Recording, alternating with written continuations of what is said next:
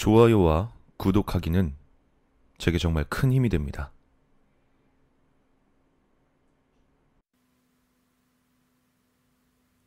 아버지.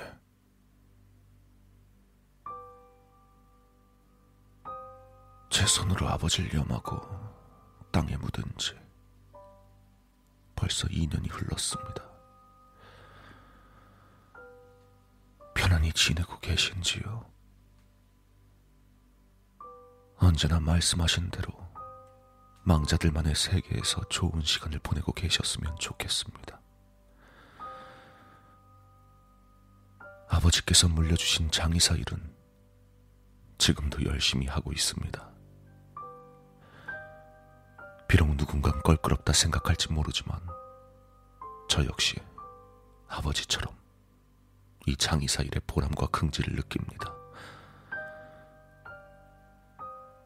망자에겐 언제나 예의를 갖추고 대우를 해줘야 한다는 아버지의 신념대로 망자들 하나하나가 미련 없이 이승을 털어내도록 인도해주고 있습니다.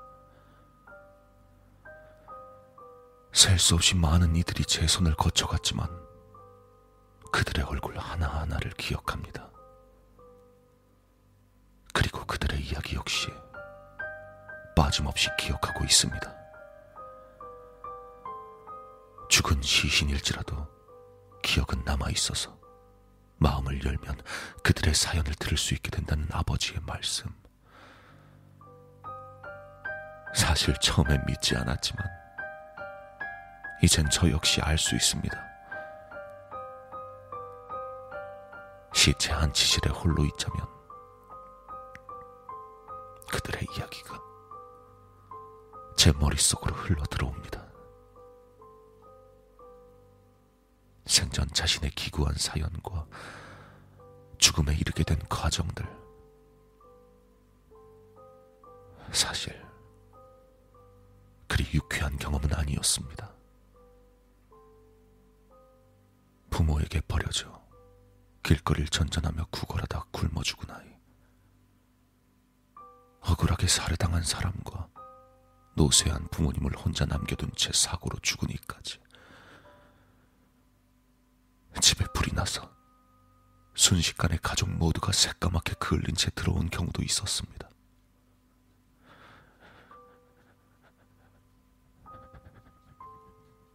죽기 직전까지 꼭 끌어안았는지 어린 아들을 가운데 두고 세 가족이 한데 뒤엉켜 죽은 끔찍한 시신을 보는 것보다 그들의 시신이 전하는 기억들이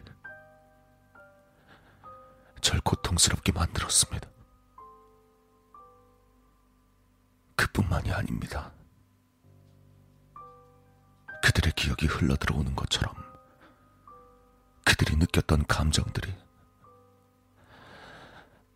제 마음속으로 절절하게 흘러 들어옵니다. 그들의 슬픔, 그들의 고통, 그들의 두려움과 그들의 분노, 그리고 의 미련까지. 익숙해질 법도 한데, 아직 제겐 좀 힘겹습니다. 아버지께서도 저와 같은 고통을 겪으셨겠지요. 집안 내력이라지만 그 오랜 시간 동안 망자들과 함께 하신 아버지와 조상님들께 새삼 존경심이 듭니다. 전, 전 아버지만큼 강하진 않지만 걱정하지 않으셔도 괜찮습니다. 적어도 제가 견딜 수 있을 만큼은 견디겠다 약속했으니 쉽사리 포기하는 일은 없을 겁니다. 망자들에겐 이승에서의 미련을 버릴 수 있게 도와줄 사람이 필요하고 그건 오로지 저만 할 수 있다는 아버지의 말씀을 잘 기억하고 있습니다. 그러니 제 힘이 닿는 데까지 저의 책임을 다할 생각입니다. 하지만 얼마 전 일 때문에 조금 힘에 겨워서 이렇게 아버지께 조금 하소연을 해보려 합니다. 아버지, 지금 제 눈앞엔 세구의 시신이 있습니다. 며칠 전에 들어온 시신이 두 구, 그리고 어제 들어온 시신이 한 구.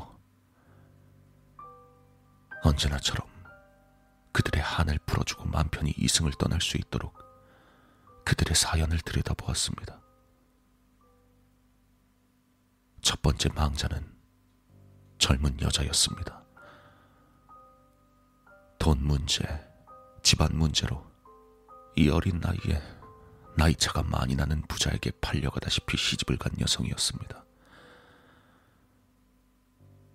순수하고 맑았던 어린 소녀는 괴팍하고 폭력적인 남편 때문에 마음고생을 참 많이 했습니다.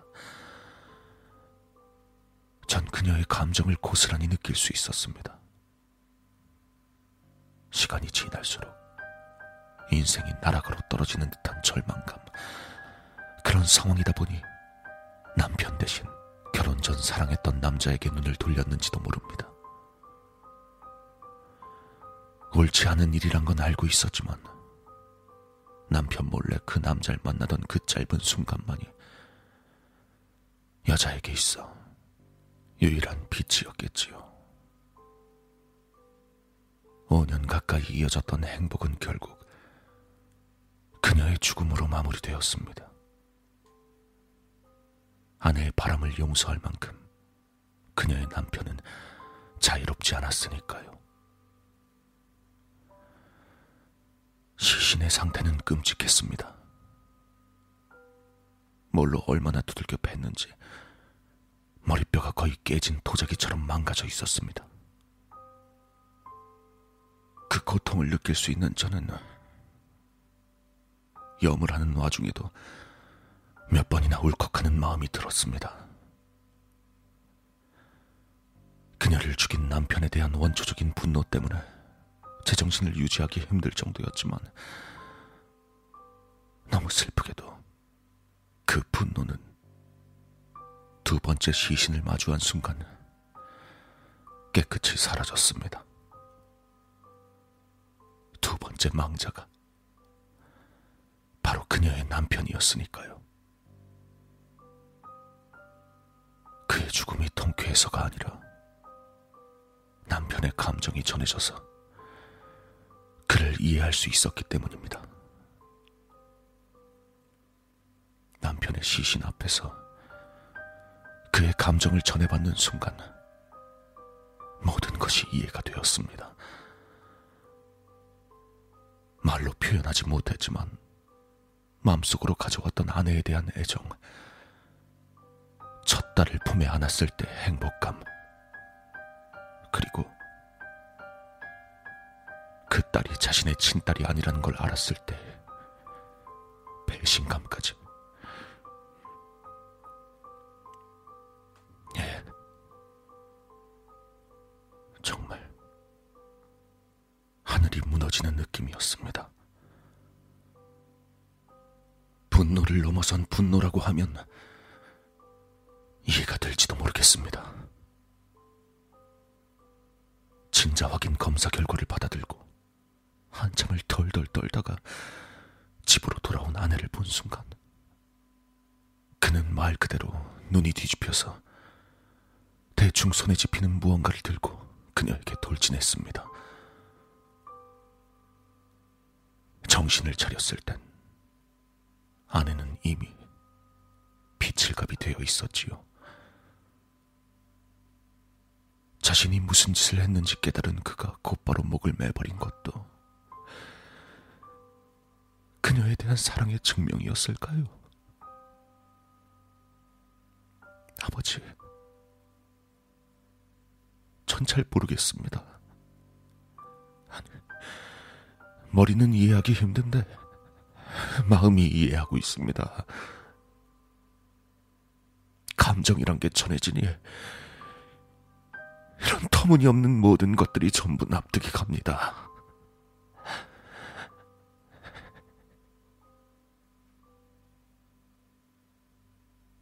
그런 심란한 상황 속에서도 전 아버지가 해오시던 것처럼 제가 가르침을 받았던 것처럼 그들이 좋은 곳으로 갈 수 있도록 도우려 했습니다. 그래서 전 망자의 생전 마지막 소원을 이루어주기로 했지요. 곧 그들의 기억 속에서 답을 찾을 수 있었습니다. 둘은 서로 다른 것을 원했습니다. 하지만 아이러니하게도 같은 것을 원하는 것과 마찬가지였지요. 여잔 자신이 진심으로 사랑하던 남자와의 결실인 자신의 딸과 함께하고 싶어 했습니다. 그리고 남잔 아내의 외도 증거인 다른 남자의 씨앗이 살아 숨쉬는 것을 원치 않았습니다. 두 개이자 하나의 소원. 그로 인해 세 번째 시신이 들어온 것입니다. 꽃 피우지 못한 다섯 살 소녀의 기억엔 세상이 뒤집어질 정도로 큰 슬픔이 담겨 있었습니다. 제 머릿속으로 서럽게 울고 있는 소녀의 모습이 떠올랐습니다. 갑자기 사라진 엄마 아빠 때문에 울었고, 칼을 들고 찾아온 낯선 남자가 무서워서 울었고, 심장을 찔릴 때의 끔찍한 아픔이 생각나 울었습니다.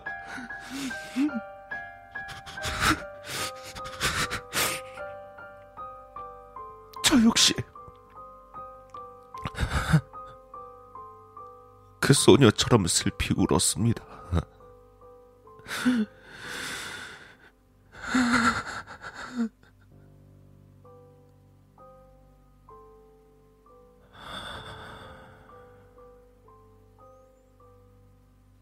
그녀를 죽인 당사자인 제가 이리도 서글프게 울다니 역시 아이러니하지만 눈물이 멈추지 않았습니다. 이것이 그녀의 눈물일지, 저의 눈물일지, 솔직히 잘 모르겠습니다.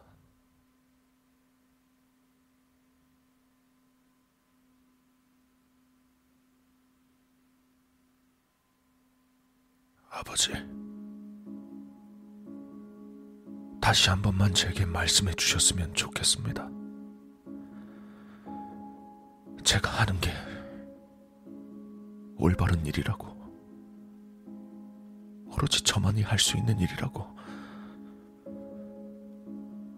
이제 더 이상 아버지의 목소리를 들을 수가 없어 불안감이 가시질 않습니다. 그녀의 절망감, 그의 분노, 어린 소녀의 슬픔까지. 감정들이 절 너무 괴롭히고 있습니다. 이 편지가 닿는다면 꼭 제게 말씀해 주셨으면 좋겠습니다. 제가 옳은 일을 하고 있다고.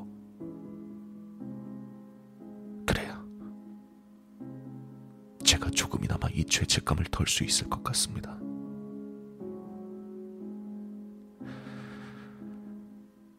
존경하는 아버지.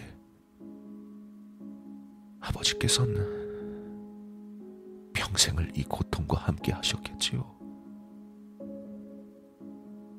달리는 기차에 몸을 던지시기 직전까지 아버지께서 어느 정도의 고통을 겪고 계셨을지 전 짐작하기가 힘듭니다.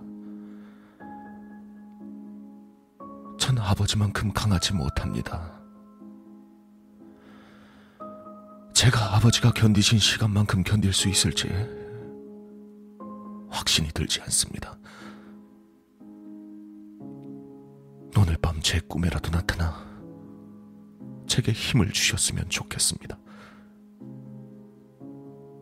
전 살인자가 아니라고 말씀해 주십시오. 그저, 그저 망자를 인도하는 옳은 일을 하고 있다고 말씀해 주십시오.